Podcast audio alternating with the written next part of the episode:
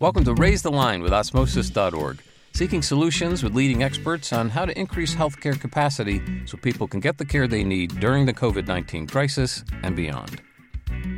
Hi, I'm Shiv. We've spoken to many guests on Raise Line about how artificial intelligence is enabling specific improvements in healthcare administration and the delivery of care. But today we're going to widen our lens to look at the broader implications of AI for transforming entire industries, including healthcare. We could not have a better guide than Dr. Karim Lakhani, a professor of business administration at the Harvard Business School. For one thing, he literally wrote the book on this topic, Competing in the Age of AI, with his HBS colleague, Marco Iansiti. He's also one of the foremost academic experts on open source software and crowdsourcing and pursues all of these interests in his roles as principal investigator of the Crowd Innovation Lab and NASA Tournament Lab at the Harvard Institute for Quantitative Social Science and co-director of the Harvard Business Analytics Program, among many others. And it was my pleasure to see Dr. Lakhani present last month at the in my five year HBS reunion, where I went up to him and talked to him about AI and healthcare right after his talk. So, uh, Dr. Lakhani, thanks for taking the time to be with us today. Shiv, glad to be here. And uh, you know, you can call me Karim. You don't need to call me Dr. Lakhani. I look behind my like there are some uncles and aunts that are also Dr. Lakhanis, and so yeah, you know. my my med school hat has me calling everyone doctor and professor, but my business school hat, everyone's first name. So yeah, yeah. Let's stick with our first names. So obviously, Karim, I know a lot about you and your background, but for our audience, which typically hears from people who are healthcare specific and then broader later, uh, you know, can you tell us about what got you interested in technology and innovation in, in the first place? Yeah, so I, you know, did my undergrad in Canada at McMaster University in electrical engineering and management, and then my first job actually was uh, at General Electric in their at, at, that time in their medical systems division. I was in the technology leadership program, which drew me rotations across GE's healthcare business. So my first, I remember my first encounter was to, to go hang out with radiologists at the Toronto General Hospital, bring them donuts to the staff, and uh, understand how they were using their various X-ray equipment, CT scanners, MRIs, portable X-ray machines, and so on and so forth. And for four years, I spent time in new product development, sales, and marketing roles at GE. So that really got me into the front lines of sort of one aspect of healthcare delivery and technology because radiology is so technology focused. And it was in that experience where I first encountered open source software and I was like, whoa, this makes no sense. you know, amazing software for free? Like what? Um, and um, I sort of had that in the back of my mind. I ended up at uh, MIT to do my master's. And that's where sort of trying to integrate and understand sort of how new technologies were being used and were changing our models of how they were being developed and how they were being adopted uh, led me down to a career of first doing my master's, then spending a few years at Boston Consulting Group, and then coming back to do my PhD um, at Sloan at MIT on understanding sort of these rise of open innovation systems. So healthcare was sort of the start of my of my career. Healthcare and technology was the start of my career, and since that time, sort of this model of of distributed development and innovation has sort of taken over the rest of the world. So you see these platform companies show up and do amazing things in a range of industries. And that's where, uh, you know, as I started uh, working at HBS at Harvard Business School and continuing my research, but also writing cases, saw the convergence even more so of technology inside of business uh, businesses. And so you know, the Andreessen Horowitz, uh, Marc Andreessen thesis on software eating the world really sort of became sort of a, a, an organizing principle for a lot of the research that I was doing. Yeah, no, and, and it's uh, it's incredible how much has changed since he first wrote that piece. Uh, I think yeah. a decade ago. Um, and I don't know if you saw Ben Horowitz just posted that Andreessen Horowitz is moving to the cloud fully. Uh, they have a couple of yes, yes. So, you know, obviously AI, it's a very charged term, right? A lot of people think they understand it, but they, they don't, they aren't often talking about the, the same exact thing. You know, what is the current definition of artificial intelligence? If you're explaining it to a future doctor, what should they know right now? Yeah, look, I mean, I think, uh, look, look, I'm probably get into some kind of a hate war and some kind of a fire brigade with people about the what the definition of AI is. I mean, I think, look, I think what I like is actually what the computer scientists have sort of said. You know, there's weak AI and there's strong AI. Weak AI is basically algorithms that uh, do what humans once did and maybe do them better. So narrow tasks. Uh, so, for example, you know, image recognition, uh, anything from what you do with your iPhone when it unlocks itself or your Android phone unlocks itself and it sort of looks at your face, uh, to other fancy things that humans do. Uh, and then there is the strong AI, which is sort of the work of science fiction, which is, you know, I read a lot of science fiction, so I read a lot of strong AI, but it's science fiction. You know, it's like autonomous machines doing their own thing. And weak AI really, for me, is uh, statistics at scale with lots of data and uh, automation built in, right? So you take computer science, uh, you take statistics, you mash them up, and then you get it going. Uh, and then we can start to apply it to a range of things from book recommendations and movie recommendations to directions to lung cancer detection, you know, and so on. And so, so we're seeing um, lots of applications of weak AI across the economy, and that's where all the action is today. I like how you've broken it down in those two because we've had, you know, in the in the realm of science fiction, there've been a lot of these uh, kind of movies that have popularized AI, like like Her, obviously, was one of them about everyone having a personal assistant. And even I think around the time Marc Andreessen wrote uh, Software Eating the World, I heard a talk from Vinod Khosla at FutureMed where he talked about how AI, you know, he would advise any of his friends' kids not to go into radiology or dermatology because all the diagnostic parts of those fields, including, you know, cardiology and other fields, would disappear. However, there's this concept Amara's law, which I know you're familiar with, which is people tend to overestimate the impact of technology within a year, but underestimate its impact on the scale of 10 years. Uh, and I feel yes. like we've had, we've kind of gone through a trough of disillusionment in AI and what it can do. But I'm curious, how would you think about uh, those healthcare applications? Radiology is where you started with GE. You know, you've done work on lung cancer detection. Your lab has. You know, where are we with that right now? Those applications for healthcare, like where are the strongest applications that are currently live for healthcare AI? Yeah, look, look more generally. I mean, I think, I think, I think there's some very interesting. Like before I give you of specific things where, where I'm actually not going to be the expert and like where in healthcare we see lots of this, but let me sort of give a general view, which is, you know, I heard one very famous computer scientist talk about this. You know, he said, you know, people ask him, are machines going to replace humans? Right. And he said, no, machines aren't going to replace humans, but humans with machines are going to replace humans without machines which I thought was quite good. And then I added an asterisk, which is like the economics interpretation. And then if you have humans with machines, then maybe we'll need fewer of them because you could do you could have superpowers uh, that allow you to sort of do do way more. And so, kind of like you know, my my view of AI today in many settings is that there are some settings where there's been a complete substitution, right? So if you sort of think about ad auctions. We don't need human ad auctioneers telling us like that's all happening at scale at Google, right? Like you do a search for Google, Google throws you an ad. There's an ad auction in the background going on, fully automated. You don't need to touch it, right? Machines have taken over ad auctions. Machines have taken over music recommendations. I mean, I used to listen to a lot of DJs and radio growing up in Toronto, right? But then now it's like Spotify, and the algorithm just keeps telling me what to do, right? Uh, similarly, machines also movie recommendations. Basically, you know, Netflix uh, gives me the movie recommendations I need. So certain parts of our lives have already had replacement, but much of where the action is going to be augmentation, where machines, you know, will help humans, you know, make some uh, some some decisions, and and in some cases take them over. And I think this sort of this precipice of how they will help humans and where in the process they will take over is TBD. We're still playing around with those kinds of uh, of things, and so specifically uh, in in medicine, I mean, I think you know, I think what we want to start thinking about is like where is there grunt work being done by doctors?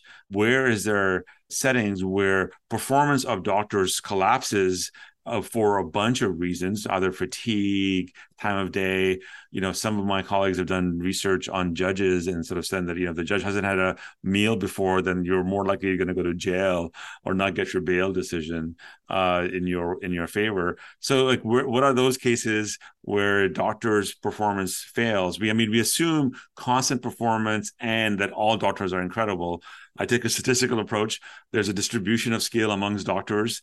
Of course, everybody lives in Lake Wobegon and is sort of at uh, at the high end of the distribution distribution, but you know, realistically, there's a distribution of skill among doctors, and that skill is stochastic depending on time of day and and other things. Like we know what happens in the June effect or July effect amongst doctors when the handovers happen right? And so we know all these things. And so the question is how can machines help us there? Uh, and i think that's where i think we want to start taking this complementarity approach. We have been pretty much in the substitution story. I think we're going to start thinking about complementarity and then that could hopefully help us go after that. My view though overall shiv before i i'll shut up is to think about three specific places where AI works really well, and then think about how that translates into medicine, right? One is predictions, right?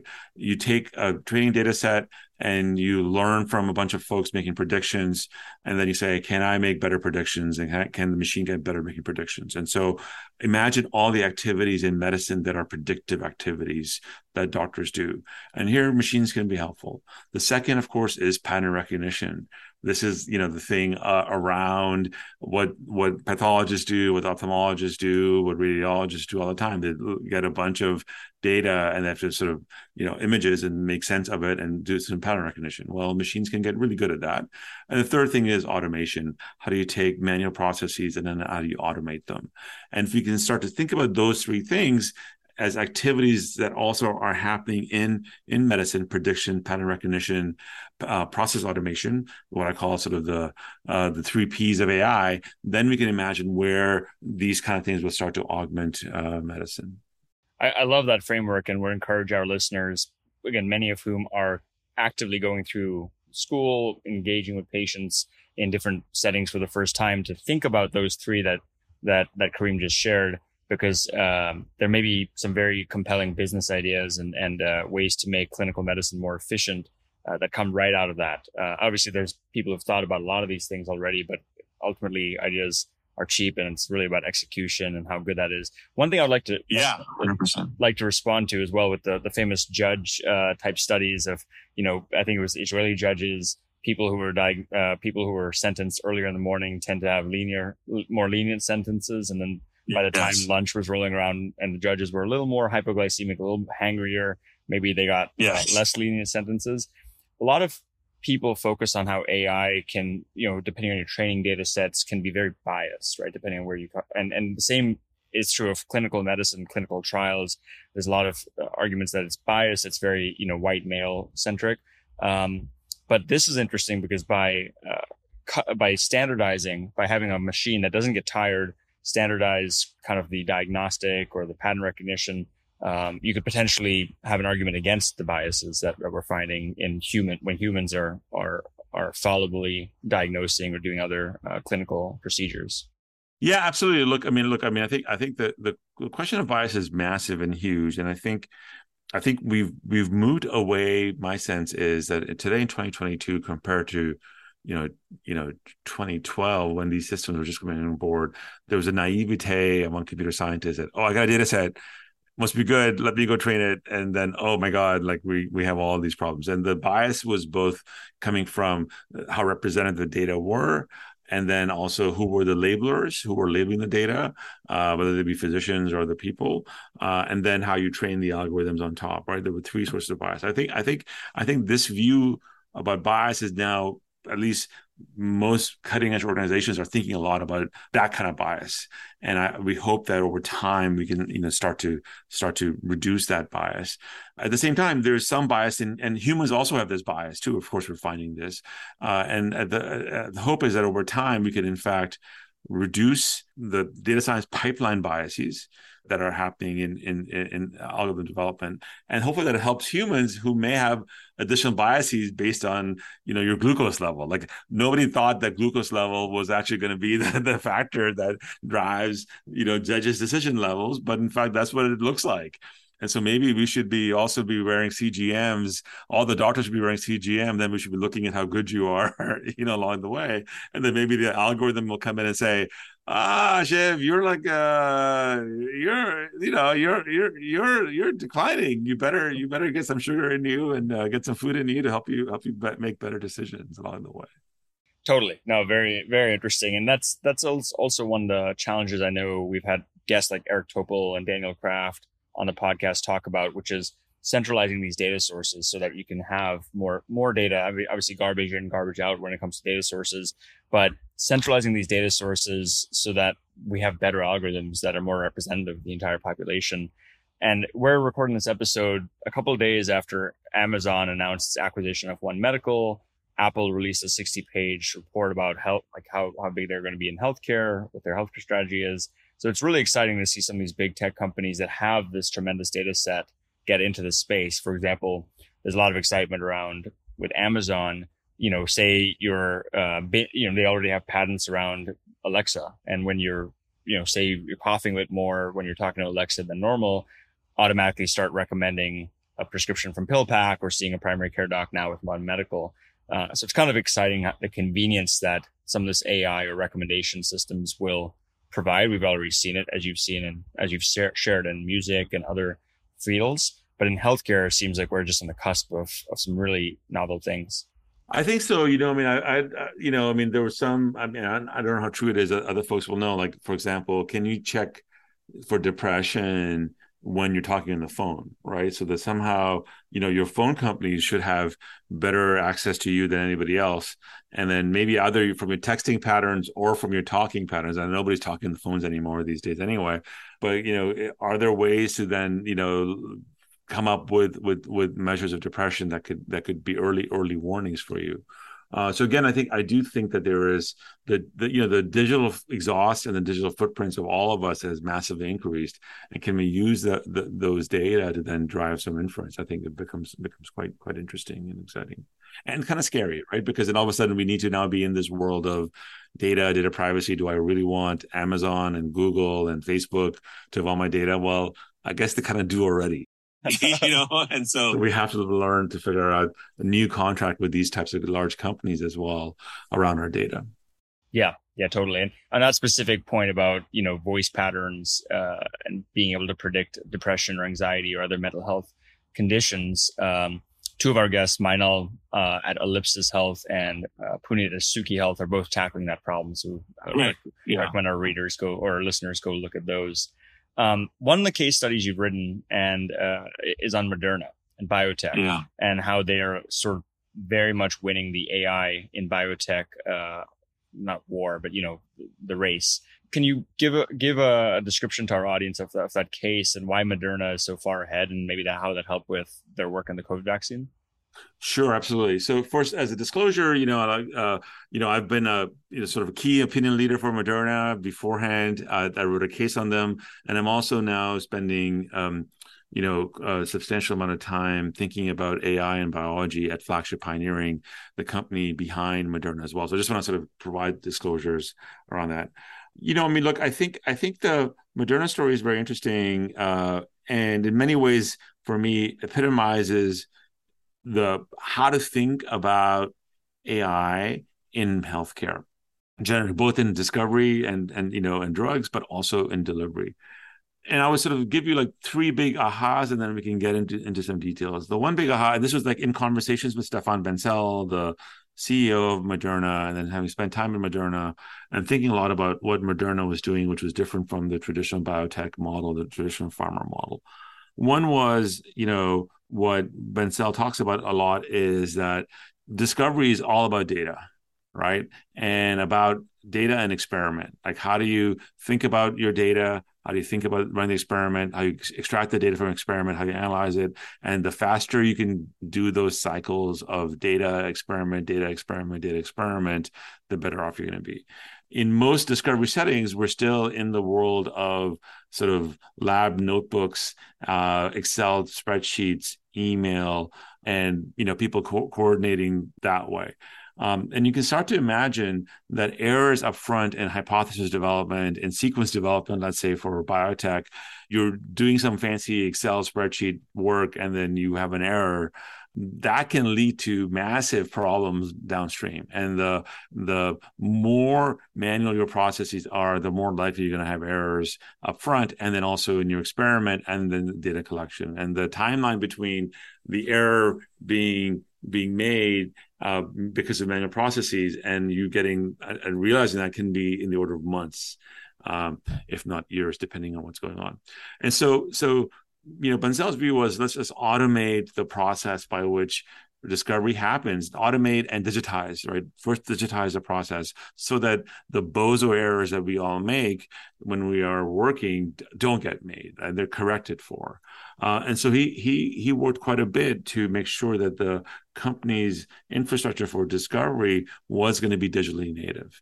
Now of course he's working with you know an information molecule in terms of mrna and so that was certainly amenable to that to that mindset but he sort of took that view and and, and made that made that core part of it. And then he added uh, along with his teams a set of folks to sort of say you know we we we digitize discovery we automate the processes by which discovery gets done so that again we reduce human error that could be introduced um, along the way and so that's the second thing: digitize, automate, bring in AI along the way. And automation, you're you're constantly you, you know extracting data from the experiments you're running, from your lab uh, systems, and so on and so forth. Um, and then finally, you know, I thought I thought my biggest insight with hanging out with them was, and I think this has this has I think probably the the most profound implications for all of us, not just in discovery but in healthcare in general, is an emphasis on process, right? Change the process. You now have this new technology. Make sure you change the process so that you can take advantage of the new technologies instead of doing it the old way. So, you know, my biggest complaint about all these EHR implementations in hospitals is we've taken these old crappy processes that got invented in the 50s, 60s, and 70s as to how to run large scale hospitals, right? And we put EHR on top of them. So we basically digitized crappy processes instead of the work that was needed to be done, which is like, if I'm going to bring in modern co- computation, modern data analytics, let's rethink the way in which we actually run our hospitals, the ways in which we run our various clinics, and the ways in which we, we do those things. And Bancel sort of applied that relentlessly to his small biotech at that time. And the view has always been let's make sure that we are actually pushing hard on process change and process improvement. So the example I use is, uh, you know, comparing, you know, New York to Boston you know, there's a sports rivalry, of course, and at the moment we're sucking in baseball. We did better in, in basketball, but you know, if you sort of go back to when the modern cities were being developed uh, and asphalt got invented, um, you know, Manhattan. Uh, New York said we have these old cow and we're going to, in fact, stop and create a new grid. Right? Philadelphia did that. Paris did that, and so on and so forth. Boston said, "Eh, this poor asphalt or our old cow paths is fine. And you know, pre Uber, pre GPS, really, even now with Uber and GPS, it's very easy to get lost in the cities of in the city of Boston downtown because it's just like a bunch of crazy cow paths that got asphalt put over. And but you know, New York or Philadelphia is at least sane. You say like East 15th and blah, and you know exactly what that where that is in your mind, and you can get there. So the grid system was invented.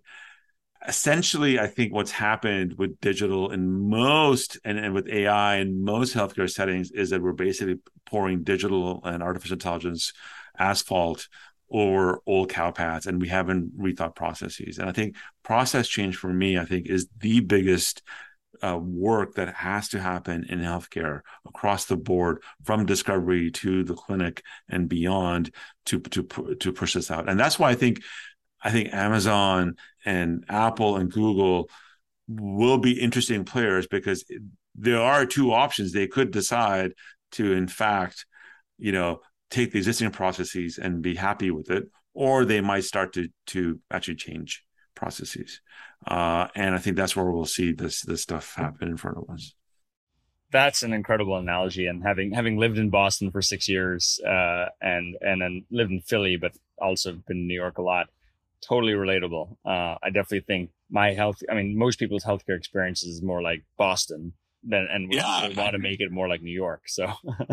and you know like i mean it's crazy because you know you read all these encounters of like i got this particular disease or my aunt or my uncle or my parent got this, and I spent, and I'm a PhD with blah blah blah, and I spend months trying to navigate the healthcare system because it's so bloody Byzantine and it's full of these cow paths that we have. It's just nutty. So so anyway, so back to the Moderna story. Those three things were really part of the the the story behind which enabled a company at the time of the pandemic with no drugs in the market, 800 people working at them to be able to within months scale, run massive clinical trials, right? Go into production, right? Make billions of doses and and and and show up. And and you know, I mean, I think the the comparison between BioNTech and Pfizer and Moderna is very interesting because you know here you have a startup really working against working with a collaboration between one of the one of the leaders in the pharmaceutical space,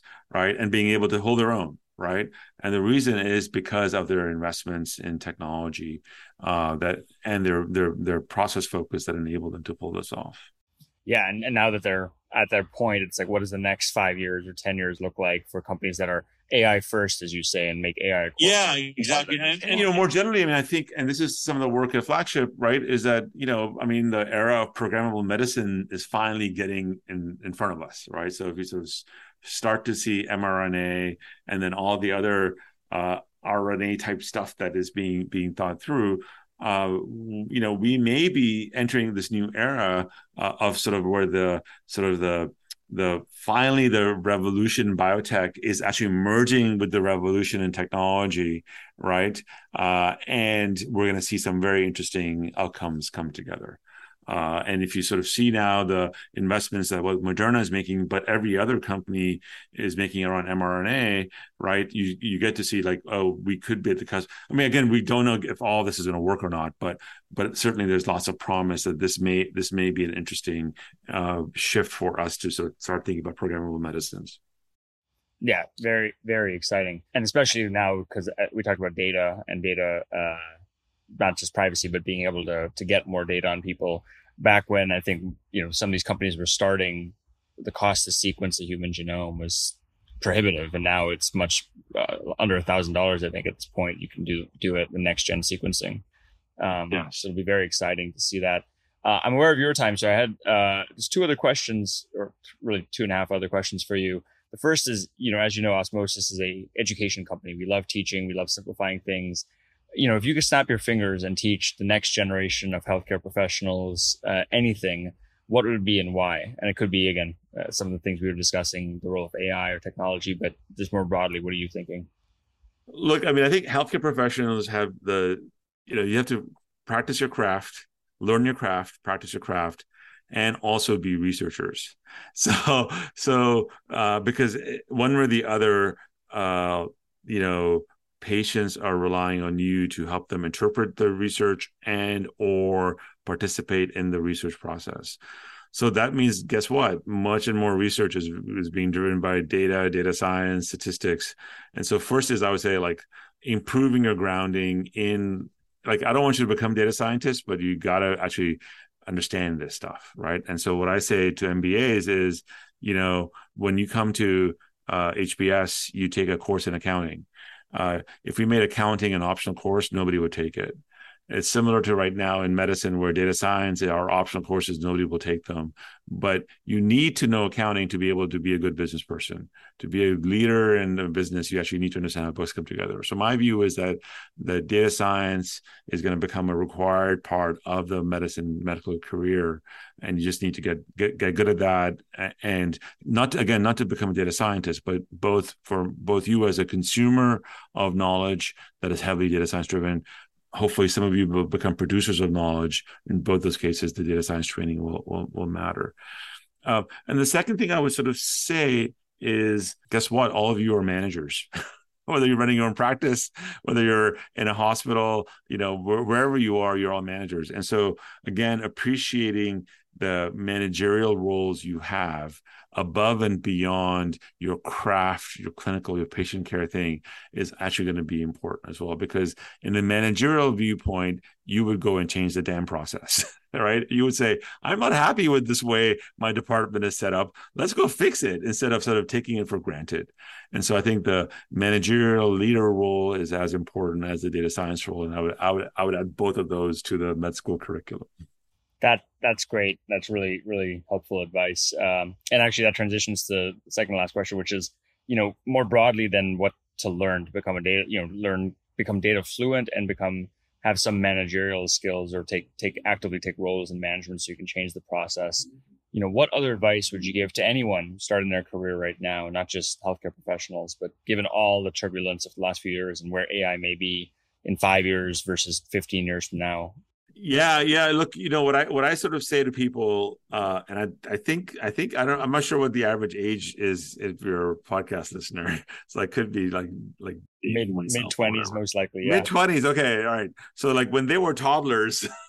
or slightly, uh, slightly, you know, five or six year olds. No, but like, you know, what I say to people is like, just think back 20 years. Some of you were very young, so you may not even remember 20 years ago. But in 2002, we never imagined a world where there'd be companies that would be serving billions of customers uh, effortlessly. There'd be companies with trillions of dollars of market cap, right? Uh, or we'd have this magical world of AI that we're living in, and or that we would have a pandemic uh, that the whole world will get shut down. And even if the world was shut down, we actually got our work done. you know schools ran as best as they could. We taught in the mba program during the pandemic.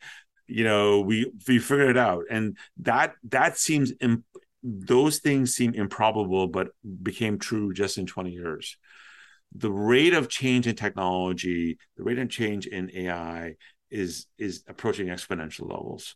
And so now what what are the next 20 years going to look like when you're going to be at the prime of your career right? Lots of changes to be expected. And, you know, one thing for sure is that we're going to be living around these exponential technologies. I'd really encourage people to read Azeem Azhar's book after reading my book, Azeem Azhar's book on the exponential age. And it really sort of highlights a few a few technologies that are growing exponential and what it means for us because most of us including the healthcare system lives in a linear world right where we grow linearly our capacity grows linearly and you know, COVID showed us what happens when we live in an exponential process, right? Which is our healthcare capacity is going to collide directly with uh, which grows linearly with the exponential disease process, and chaos happens.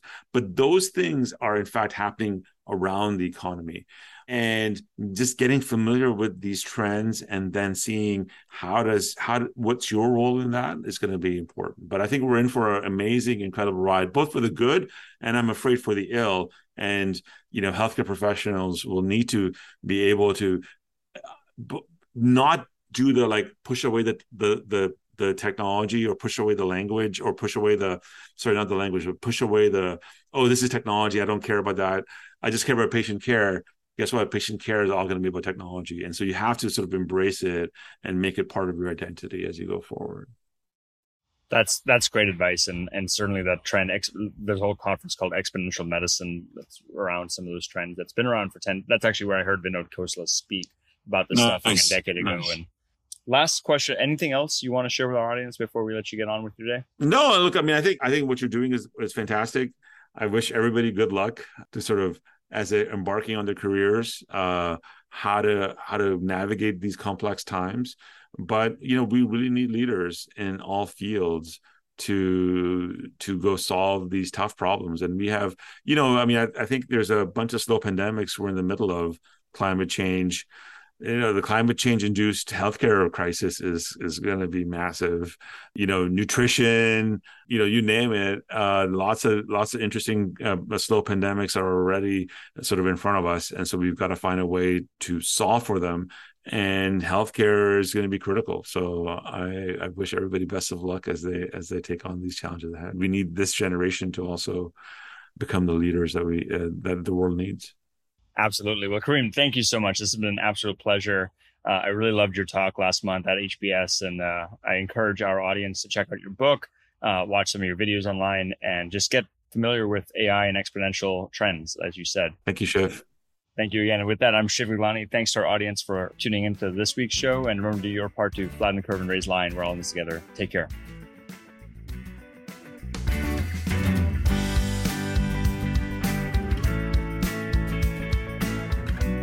For more information on how you can help raise the line and flatten the curve, go to osmosis.org slash COVID-19. If you like this podcast, please share it on your social channels. You can also subscribe to the series and check out all of our podcasts at osmosis.org slash raise the line podcast.